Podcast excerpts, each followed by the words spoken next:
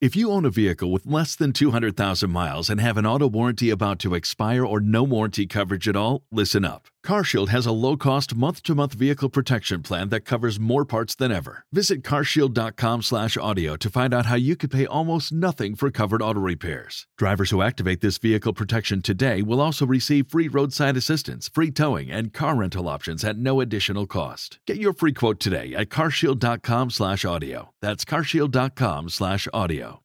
Wendy's Coffee House. My guest is Jonathan Fink. Now, he's a prolific writer, a prolific researcher who covers the gamut from spirituality to baseball, hardcore baseball, I mean, stats, the whole nine yards, and music. I don't know where we want to dive off, but first, I love miracles, and this was the one I wanted to go with just to give people an idea of where how many details you find.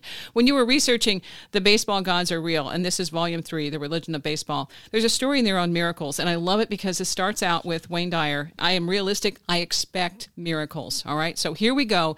A guy who is a mechanic, I believe, accused of murder. How did you find out about this guy who was accused and had to get off the hook with an alibi about baseball? Well, first of all, Wendy, thank you so much for having me again on your show. It's great to be with you. And with regard to these baseball god miracles and all these baseball god stories, you know, I don't even know how these stories find me, Wendy. Um, there is an intelligent energy that permeates all things in this universe and seems to have chosen me to write books about these subjects. And whether it's through my son who brings me a story or I'll be just, you know, uh, on Twitter or the internet, a story will catch my eye and, and I get kind of drawn in like a magnet. And, and it always seems like there's a, a purpose. And yeah, I mean, whether whether a baseball miracle is simply like when Aretha Franklin passed away and then they, they honored her at Comerica Park in Detroit and in broad daylight when it wasn't raining, a rainbow appeared above the stadium and thousands of people saw it. Now that's a that's a miracle that we can all relate to. Yeah. The story you're referring to is a little more peculiar because it shows how our spirit guides or angels, the baseball gods, they're bending time and space. There's a story about a man uh, and I guess I can credit Netflix for this because Larry David has a, uh, you know, of course, Larry David from, you know, Seinfeld and Curb Your Enthusiasm. A documentary was uh, put on Netflix about this story, but essentially, uh, this man was accused of murder, and he was innocent. Um, maybe because of the color of his skin, they didn't believe him, and and when he had to uh, fight for his life uh, in trial, um, he remembered that Larry David uh, was filming an episode at Dodger Stadium for his TV show Curb Your Enthusiasm. And he remember, he told uh, the prosecutors he left the game in the, in the ninth inning, this was he could not have been possibly at the scene of the murder. He was there with his daughter.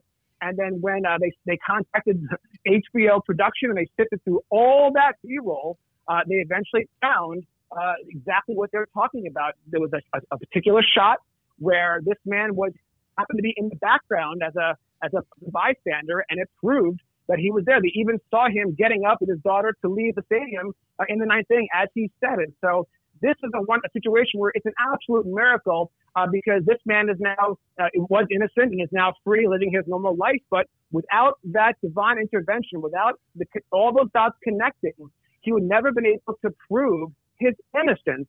And we see these stories, and it happens, of course, in baseball stadiums. I personally get a, get a kick out of it because I have, I have a chapter about how baseball stadiums are like cathedrals. And just like how in churches and synagogues and mosques, holy and divine moments happen, they also happen, you know, in the game of baseball. And by the way, not a miracle, but just a couple weeks ago, I was in St. Louis with my son at, for a baseball tournament, and we were St. Louis Cardinals game. And sure enough, a man proposed to his wife, and they got it on the big screen, and she said yes. And so everyone was cheering, and I said, "Wow, the baseball gods, you know, wanted us to, to really witness another baseball moment." But um, so maybe not a miracle in that case, but certainly a rainbow over a stadium and the man being able to prove his innocence only because of so many uh, synchronicities that led him to find the information that would prove his innocence is nothing short of a miracle. And whenever I see stories about me, my answer is always the baseball gods are real. okay, all right. And see, I, I, don't know. This is not work for you. This is like a labor of love. And there other there's a Kansas City connection too. And in that same chapter, I guess we we'll just go ahead and do that right now because this is an answer uh, uh, um, and something that when you connected with this guy. Which was one of those things where I guess you're going to go out to lunch and you, you knew he was from Kansas City. You got a backstory. And I, um, since I don't know as much about this, and that's, I don't know how to pronounce his name even. because because yeah. I'm completely a neophyte. I, I, yeah, I know. I know where. Yeah, I know where you're going with this. Uh-huh. Okay. Uh, the, the, the, yeah, the answer is Steve Physioc. Uh, uh-huh. Steve Physioc has been the, uh, the radio and TV announcer for the Royals for, for over a decade. In fact, he moved to Kansas City from California 2012, the same time I did. He actually moved with Rex Hudler, who's also the announcer of the Royals, and they were both with the Angels at the time. So interesting, they came from the, but they got fired. And after a couple years, they, they, they got hired by the Royals. Steve Physioc, of course, grew up, was born and raised in, Kansas City. And interestingly enough, uh, in his part time, he's an author.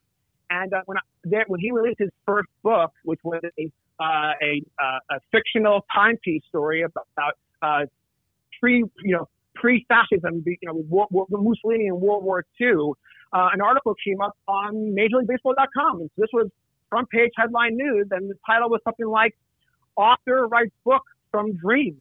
And I thought to myself, "You got to be kidding me! What?" Yeah. And of course, I found a bunch of articles. I read the book, and essentially, Steve Physioc and his wife, um, who by the way are both spiritual. They're both yogis, they, and they meditate and they pray. In fact, they both read, uh, have read and, and live and breathe book, The Course on Miracles, which is about tapping into spirit and divinity and you know, creating the best realities for your life. Yes. And yeah. essentially, he was on vacation in, in the summertime with his wife and had a, had a what was a prophetic dream, and he had a vision of this walled city uh, in Italy, and he was able, in his mind, in his dream, uh, he had such specific details. And then, as fate would have it, uh, the next day they were in Tuscany, approaching a, a, a new a new place to visit, a new town that had a winery, and sure enough, it was a walled city, and it was the city of Lucca. And as he's approaching with his wife, he turns to his wife and says, "I just don't believe it." But when he when this was he, told the wife the dream, he even wrote it down in detail, and it was a prophetic dream and a manifest. And what's so crazy that dream then maybe it, it sparked some kind of past life memories for for Physioc because he was then able to write a fictional novel. And of course, fictional novels you need such creativity and you have to pull such you know such amazing detail to create the texture, to create these stories and create the images for the reader. Yeah. And then he wrote a fabulous a fabulous book called The Walls of Lucca that was absolutely inspired by a dream. And so of course after you know hearing that story and reading that book, when my first book came out, I thought, well, I probably mail some copies out to people, you know, for good karma, you know, just get you know get the word out network. And I thought, who would appreciate my book in the baseball world more than Steve Physioc, a man who is spiritual and wrote a book about, you know, some pretty paranormal woo-woo stuff. And so we, we, we eventually became friends and, and we're still in touch. And, and I should also mention, you know, synchronicity is one of these esoteric concepts that for me has, has happened, has happened, you know, for many years now, but I feel like it's been happening more and more for humanity, you know, collectively. But when I first mailed Steve my book, he was on the road with the Royals. And in his free time, he in his hotel room writing the next book. And the next book, which by the way just was released, is a story about a native Indian who was a tracker as a young boy, but then developed a love for baseball. And and so I mailed the book to Stephen. His wife gets the package, opens it up, takes a picture of the cover, texts it to Steve, and as he was writing a chapter about this native Indian learned to become a pitcher, he gets a text from his wife and it's a picture of my cover, which is a picture of a pitcher kneeling down and praying, you know, to the baseball guy yeah. before the start of the game. And so he had such a profound synchronicity. He found my phone number and called me, and we spoke for you know several hours, and we became you know kindred spirits, you know, ever ever since. And so the, the idea that synchronicity is all around and happens, you know, the first few times maybe chalk it up as a coincidence, right? Mm-hmm. But when it continues to happen, and, and it happens in the most profound and unique and amazing and curious way, at some point along your path, you'll have to ask yourself, are these all coincidences or is this, you know, divination, right, in action? And I'd have to argue that it, it, it is absolutely that. It's spirit working its magic and it's there all the time. But as my daughter said, you know, I have a spirit animal, the crow. And of course, now that I'm aware I see crows all the time, and my daughter said, you know, Dad, there's a yellow cab theory, a yellow, a yellow cab theory. Once you see a yellow cab, you then see them all the time because your awareness changes. And I think that's actually okay with me because what is the spiritual path? Really, it's an increasing of your awareness, right? Yes. And so as we become more aware of not just the yellow cab and, and the crows, it's all these little synchronicities where your spirit guides and angels are leaving you clues and hints and helping you help you along the way. And then once you realize that these things are not because they're it's guidance, then um, and life is much more profound as you start to then live a life based on spirit rather than the 3D reality that we were that we were born into. Okay, we're going to take a break. All right, but we want to go into the next piece of the puzzle here with the baseball gods are real, volume 3, the religion of baseball. Okay, what's in here is UFOs and ghosts. All right, that's why I'm like, "Oh, yeah, I'm I'm on board." so we're going to take a quick break and come back and also get into past life regression with Jonathan Fink, Wendy's Coffee House, KCMO Talk Radio. When a UFO shows up at a sports stadium, there are thousands of witnesses. To me, these UFO encounters are much, much more profound because A, by the way, they're not invading us. They're not, you know, attacking us. They're just showing their presence. And sometimes they're actually entertaining us. So it's a really wonderful way for humans who do not have the perspective that maybe aliens could be real. KCMO Talk Radio, Wendy's Coffee House. My guest, Jonathan Fink. What do you want to start with? I'd like to start with the ghosts. You know, as a baseball fan throughout my life, I've always been aware of the baseball gods. It's a term you hear from coaches and players and sports writers and broadcasters.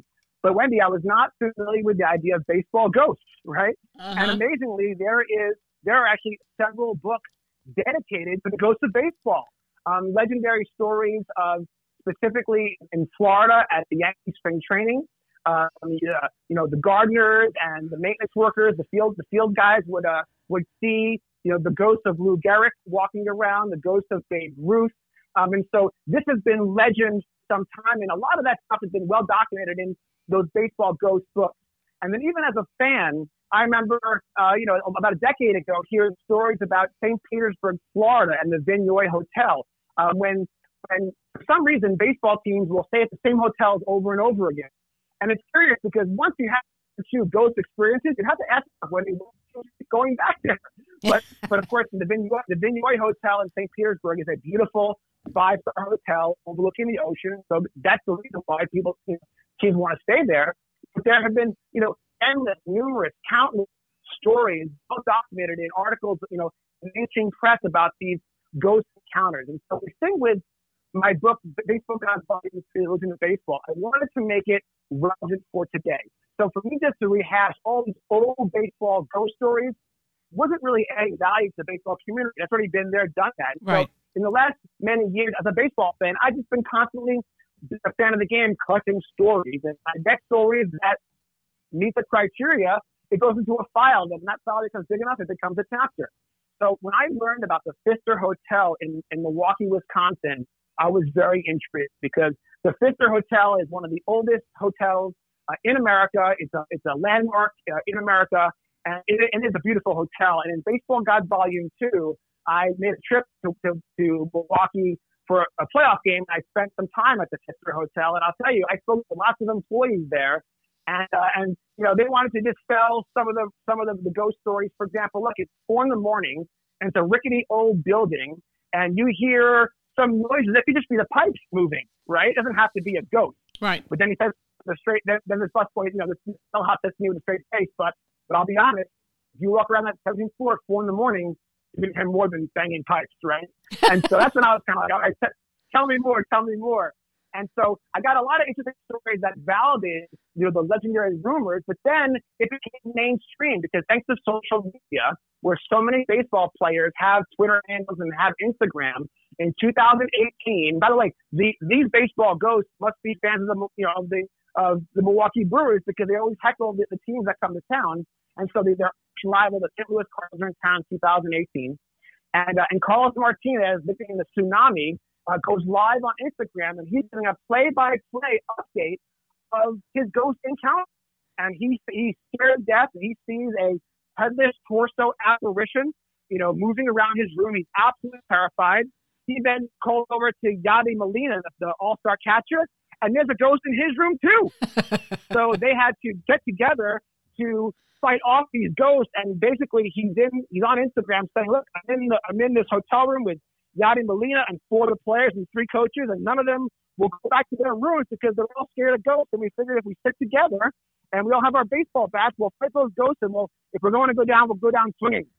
and so that's when I realized that come on, this stuff is not just happening in the 1960s and 70s, in the 1980s. It's still happening today. Yeah. So a lot of these stories were meant to bring back all these great legendary uh, paranormal stories and make them relevant again because just like spirit is real, uh, so are the baseball ghosts. And so whether it's the Vinoy in St. Petersburg or the Pfister or, you know, Yankee spring training, the ghosts are there. Now we can, of course, get into how the ghosts exist and why they exist. And, and that's a, a whole up in the bag of worms. But, but let it be clear that in the, in the, the religion of baseball, ghosts are a permanent fixture for sure.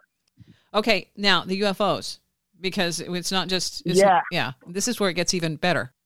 I agree with you, and it gets better because now look when when Carlos Martinez posted the video, he's sharing that for thousands of people all at once. But a lot of times when there are these UFO encounters, um, you might see it, it might be a husband and wife by themselves and they see a UFO, and so when they retell the story, it maybe it loses credibility because it's just one person's opinion and there's no way to validate it or or to vindicate it.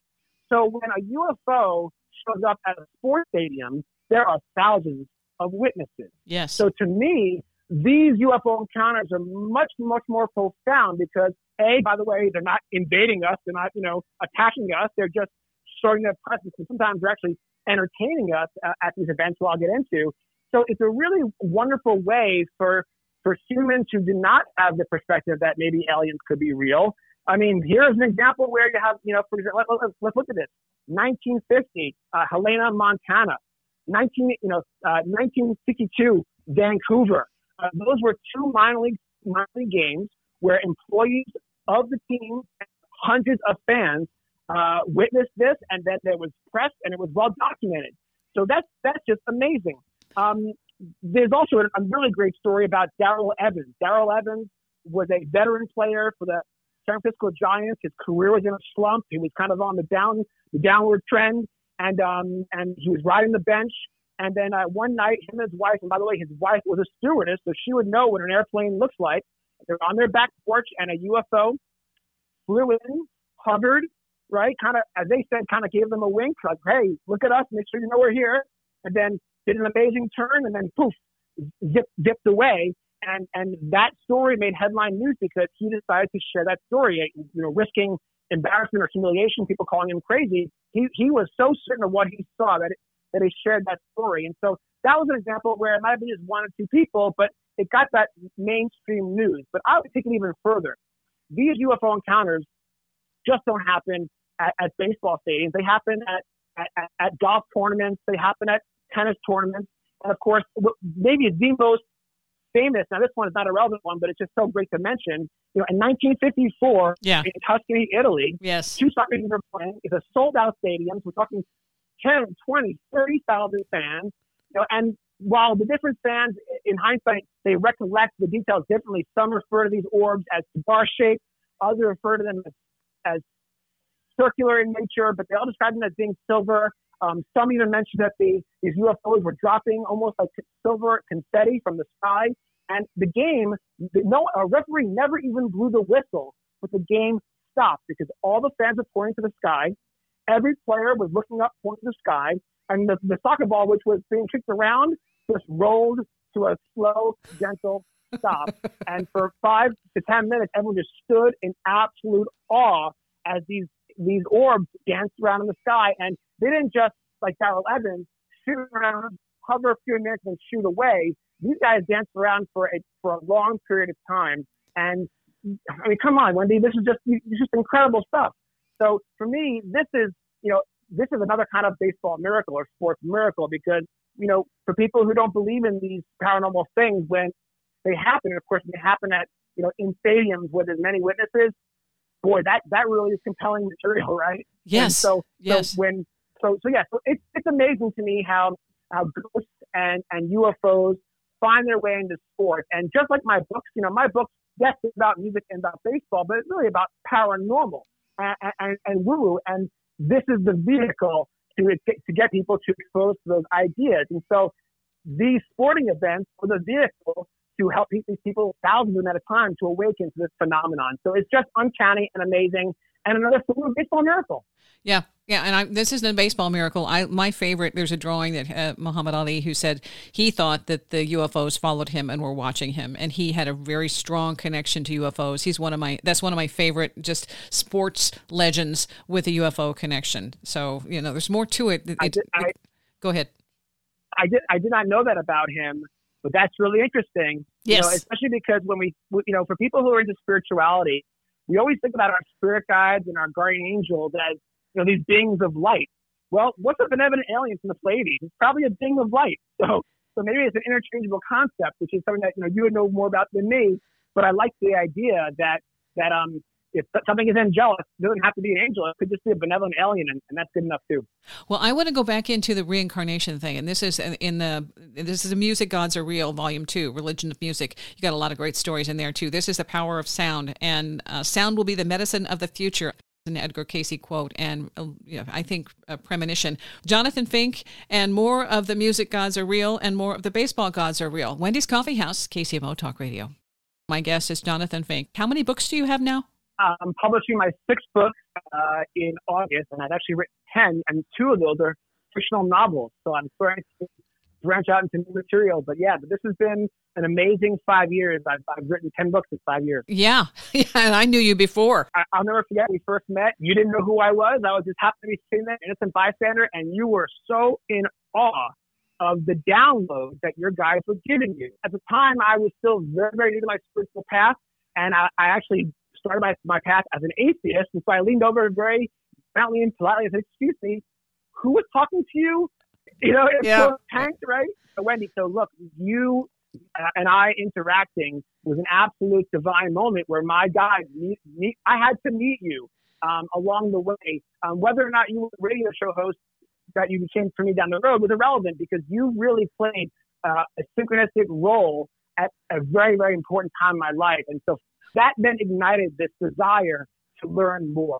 In my first book, I did a past life regression with Kirsten Harwick Mill here in Leawood, Kansas. Mm-hmm. She uses the Dr. Brian Weiss method, famously from Many Lives, Many Masters, which, by the way, is the first book I ever read on my spiritual path. And by the way, that book was given to me by a friend and client named Pam Choi, who actually just passed away last month.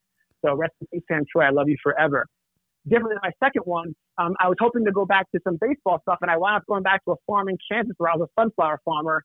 And of course, in that second book, Baseball God Volume 2, I eventually found that farm. Um, it's actually Grinter's Sunflower Farm in Leavenworth. After that experience, being able to have a past regression, have a very amazing vision, and then having my spirit guides give me all the clues to connect the dots to actually be able to validate and find the exact spot where I had that vision was just incredible. And then I said to myself, all right, I have to do another one because I don't, I only had visited one past life with that method.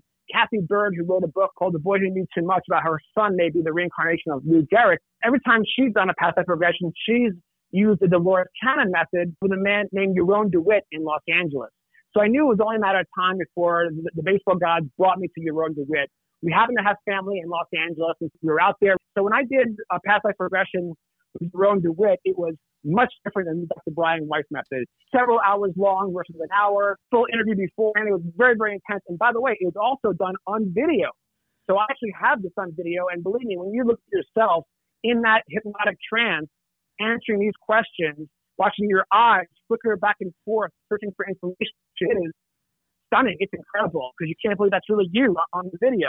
In that session, I visited four past lives, and I think that's relevant because four has been my favorite number of my entire life. And so it's always kind of poetic, these little winks.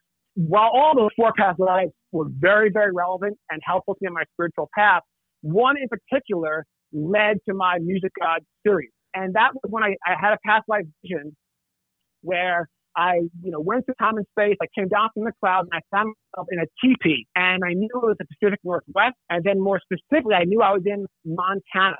And while I was in this little teepee as a little boy, I never heard any words. I never even saw anyone. I was alone in this teepee by myself. And then this knowing came to me that I did not have parents. They, they had died, maybe in a war, maybe some disease. And I knew that I was raised by the elders of the tribe. Um, then when Yaron uh, took me to my death, um, I was actually able to to uh, live through it. Essentially, I, at 13 years old or so, I developed some kind of um, a disease It turns out it actually was, I believe, smallpox because the U.S. soldiers would yes. gift uh, blankets laced with smallpox to the Indians, and then everyone got sick. Of course, there was no cure for smallpox, and so what did they do with a tribe where you have this you kid who's going to get everyone else sick? You have to get rid of that kid for the mm. sake of the tribe. These these elders built a better fire for me. They put me on the better fire. I literally could see myself as the, this kid on this better fire as all these elders are, are, are in their full gear. Their faces are painted and they're dancing all around me. They're chanting and chanting. And then they set this wooden bed ablaze. I, I remember not even feeling pain. I, I remember in the vision going up to this white light and then looking back down upon my, my dead burning body and thinking to myself, I'm free. I feel bliss. I feel the guilt gone. I didn't want to get anyone else sick in my tribe. I didn't want to be the reason that there was more suffering. I wanted to help my tribe. And you have to, in baseball, there's a term called take one for the team. You know, when a pitcher throws a baseball and you get hit with it, you get, you get a free, a free trip to first base. You say, right. take one for the team. And I remember thinking, I want to take one for the team. I want to remove myself from the situation. I don't want to hurt anyone else. Well, of course, after that regression, I was so blown away. And of course, I became obsessed with Montana. I started to research a lot of stuff about Montana, and I was even um, connected with certain people uh, that led, led, gave me more and more evidence. Uh, I gave a book to a dental hygienist. It turned out her husband read my book, and he spent four years living on a the Crow tribe in Montana. It turns out there's 12 tribes in Montana, but the biggest one was the Crow tribe. Now, here's where it's interesting because when it comes to animal totems, the, the legend has it that either you choose your spirit animal or the spirit animal chooses you. Well, when I worked in the music industry, I first toured Europe in 1997 with a band called the Black Crowes. Then when I got back to New York, I discovered a band that I eventually managed called Scarecrow Collection. Then I had this past life, past life vision of Montana, and I, am researching all the tribes, and then meet, meet a guy named Mike Lee. We have lunch. He tells me he spent four years living with Native Indians at the Crow tribe, and so now I knew where in Montana it was. I knew what tribe it was, and then the only matter was how do I convince my wife to let me go visit Montana to kind of validate this past life. The same way I validated my past life when I was a sunflower farmer in Kansas in the 1800s. And if fate would have it, in a yoga session, I got the idea to write this music book about spirituality. And, and then it came to me, I have to interview a rock and roll band who's really into spirituality to, to make it, make it work. And then, uh, at the time, my favorite band, and still is one of my favorite bands, a band called Twiddle. And I said, yeah, I'm going to interview Twiddle. And it seemed preposterous. Uh, and I threw out the idea to my friends and family. I said, well, good luck with that. It's never going to happen, right? Mm-hmm. And then two days of prayer, and then Twiddle announces their, their winter tour. And they're from Vermont, by the way. And for the first time ever, they're coming up the Midwest, you know, through Kansas City. And then they're going to the West Coast and playing two shows, you guessed it, in Montana. And so I was like, oh my goodness, I gotta, I gotta contact the band. I gotta go see them in Kansas City. But more importantly, I now have a reason to go to Montana. I'll go with the band. Now, of course, I had to convince my wife of this. And so I kind of, as I've done in my other book, I put it into a, a bet that seemed so preposterous. I said to my wife, I said, listen, I want to go to Montana. I know you think it's crazy. Now, Twiddle, my favorite band's playing there. I want to go to see them play. Maybe I could try to get an interview with, with Twiddle and interview them in Montana. And my wife was like, oh, come on, that's never going to happen. You know, said, well, let's, let's make a deal. What if I get an interview with Twiddle in Montana before they even arrive for the Kansas City show? If that were to happen, it'd be a miracle. And surely you would agree, my wife, that the music gods have been real. Course, she shook my hand, took the, took the bet, and then fate would have it, I just, the guys told me uh, to mail a book to everyone in not just the band, but their crew, the bus driver, the guitar tech, the lighting guy. And so I basically mailed a box of 12 books. And within a week, the manager reached out to me and said, Hey, we'd love to be interviewed by you uh, in Montana, but we'll see you in Kansas City in, in a week. We'll start the conversation there. Ah. and that is the genesis of my Music God book series because how do you explain that this, these divine intuitions and, and the meditation and then the prayers, my prayers are literally answered. And then sure enough, um, Music God Volume 1 and then 2 is my me traveling around the country with Twiddle uh, and then that leads me to more stuff. In fact, there's a non-for-profit charity called Calling All Crows. And I was dedicating my first book, 10% of the money to Twiddle's non-for-profit charity. And as I wrote the second book, I needed to find a charity to dedicate that to. And then I wound up connecting with calling all Crows. And it turns out that that, that was founded by a guy named Chad Stokes, a thing, you know, a, a pretty well known in the alternative music scene, you know, singer, songwriter who's in several bands. And I eventually connected with him and, and interviewed him, and he happened to be really into spirituality and reincarnation and who would have thunk it and animal spirits and totems. And so he's actually on the cover of my second book. And so my first book was kind of how the music gods helped me to figure out and validate a past life, and then the journey that I took with Twiddle.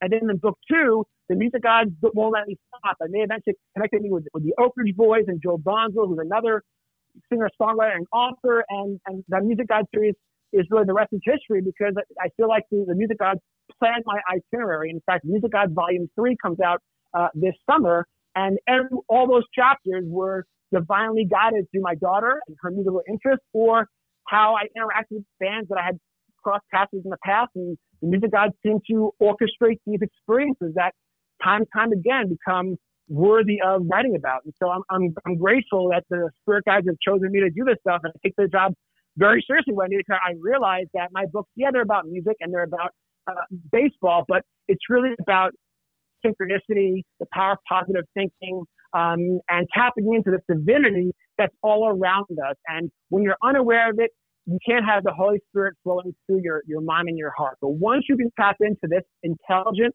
energy that permeates all things, every day becomes a new adventure as you can start to instantaneously manifest the reality of your dreams. And so, you know, I, I've always wanted to become an author. I've always thought about it. And now here I'm doing it. And, you know, look, you can't make this stuff up, Wendy. It's a miracle. I have three books now in the Cooperstown Baseball Hall of Fame that my great great grandkids will one day come to visit my books. And I take no credit for this. This is God doing this stuff. You know, I mean, yeah. uh, I, I'm amazed that spirit can really create miracles. And if you can tap into this stuff and live and breathe it, every day could be a synchronicity and every day could be a miracle. Jonathan Fink, back in a few, Wendy's Coffee House, KCMO Talk Radio.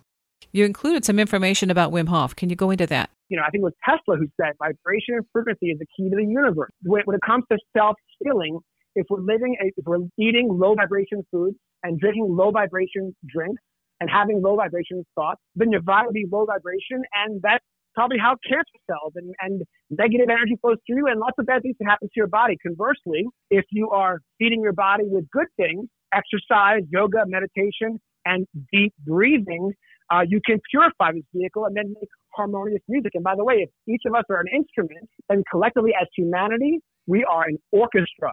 So right now, look at our world. My goodness, we're playing some really loud, cantankerous music. Okay, but maybe this is the kind of right. Maybe what we're going through as humanity is the, the you know the birthing pains of a new golden age, where we eventually will learn to get on the same page musically and make beautiful music together. So Wim Hof is a he is a miracle in and of himself. I mean, this guy has set world records. He climbs mountains. He runs through deserts.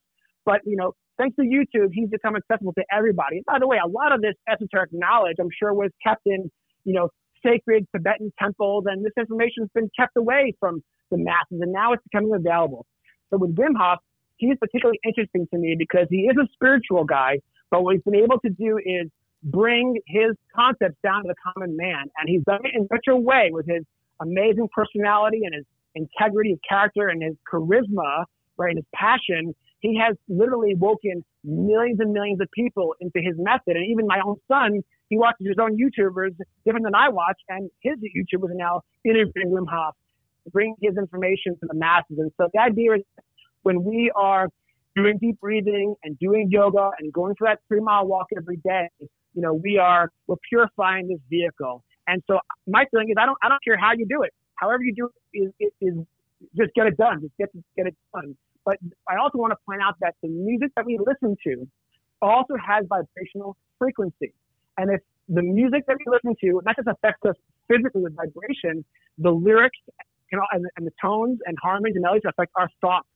So if you're listening to, you know, death metal all the time, no disrespect to all those death metal guitars out there, right? But what vibrational frequency is now flowing through people listening to that music. Conversely, if someone's listening to new age music or you know Trevor Hall or you know classical music, when you're on your walk, then that music will have a vibrational frequency impact on you. And so the, the vehicle, you can purify it with, with your thoughts, you can purify it with your breath. You also can purify it with the music that you listen to because the, the music itself has vibrational frequency. And so in those books, I say be careful of the music you listen to because the music you, you listen to helps create the reality that you're living in. So I recommend people to listen to really good music that makes you feel good. If it makes you feel good, then you're going to have good thoughts, and good thoughts create help you create and manifest a really good reality. So music is so important on the spiritual path.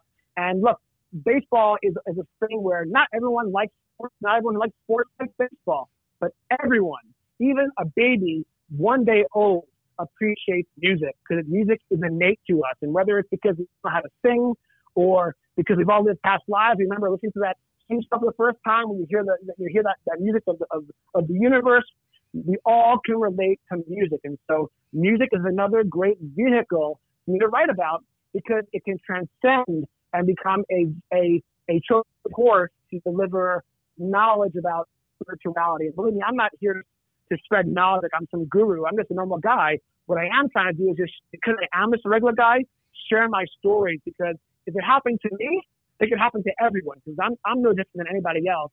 I just tap into this stuff. And by the way, I didn't tap into this stuff until I was 40 years old. I had a bump into Wendy Garrett at a float session before this all happened to me. And so when I look at my kids who are well passing out at a much younger age, in a way, I take great pride in that because it's sort of like the family tree is evolving. And when I get to be born as my daughter's, you know, great grandson, everything I taught my daughter, she will taught to her daughter, and then they will taught to her son, and that person will teach that back to me.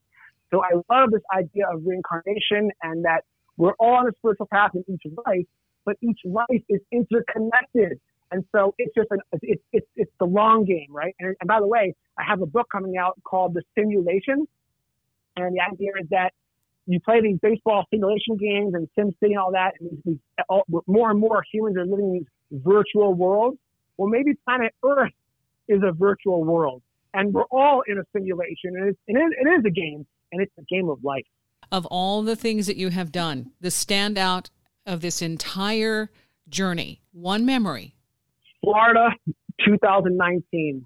My son gets an invitation from West AAA he gets invited to the U13 All American Games. So he's considered, you know, one of the best 13 year old ball players in the country. Now, in my first book, I have a preposterous thesis that my son could be the reincarnation of Hank Greenberg. Lots of clues, lots of hints. My first past life regression was actually to go back to 1938 to see if I was somehow related to Hank Greenberg. Well, Mason Hall is a, is a podcaster who I became friends with after his best friend died. He had a baseball god moment. He Googles baseball god, finds my book, hits me up on Instagram. We become friends. I'm the, when I first get on his podcast. He's in Oregon on vacation while we're in Florida. And uh, my son, it was day two of tour. He hadn't gotten the hit yet. My son took out Melody and started to pray for his bat for good luck. Okay. Mm-hmm. And we started joking about the movie. We started joking about the movie Bull Durham. It was a commercial in the, the baseball game. We changed channels. The movie Bull Durham comes on. The next scene is the scene where the baseball player is playing with his beads, praying on, you know, his rosary beads, praying on his bat. And then we start, I get the goosebumps. We're like, oh, baseball gods are real. And then boom, I get a text, Jason Hall. He's in an antique store, you know, the northwest uh, corner of Oregon. And he finds a section that has old baseball antiques. And he finds a baseball bat from 1938 and it belonged to Hank Greenberg. How did a bat from the kid from the kid from the Bronx went up in Oregon? I have no idea. Wow. I said, Wow. I said, Mason, get me the name and phone number of that owner. I don't care how much it is. I am buying that bat. and for literally $125, I would have paid 10000 This owner in Oregon mailed me that bat, and I wired him the money. And now my son has possession of a bat from 1938, and engraved in the bat is Hank Greenberg's name. You just can't make this stuff up. Outstanding. And you are amazing. The stories you get, the people you connect to. One last note I'll tell you I got an email from Cathy Byrd. It was a spam email. And then I got an apology from Cathy Byrd saying, I'm sorry I spammed you. How did she get my email? That's just the faithful god, you know, pulling strings because you must have to interview her, Stan. And by the way, in my book, The Middle School Years, which comes out later this year, is a chapter called The Dr. Oz Show because Cathy and, and Christian during the pandemic were on an episode Dr. Oz and they talked about many children's past lives and they they did a feature with Christian and it was it was riveting and I write about it because, you know, again, I guess you could make this stuff up, but why would you? Yeah. The surreal paranormal world is just is even better than the reality of it. The music gods are real, baseball gods are real. Jonathan, All hail, Jonathan. So great to be with you again. May the baseball god and music god always be with you. Thank you. Wendy's Coffee House, KCMO Talk Radio, the website wendyscoffeehouse.com, and thank you for listening.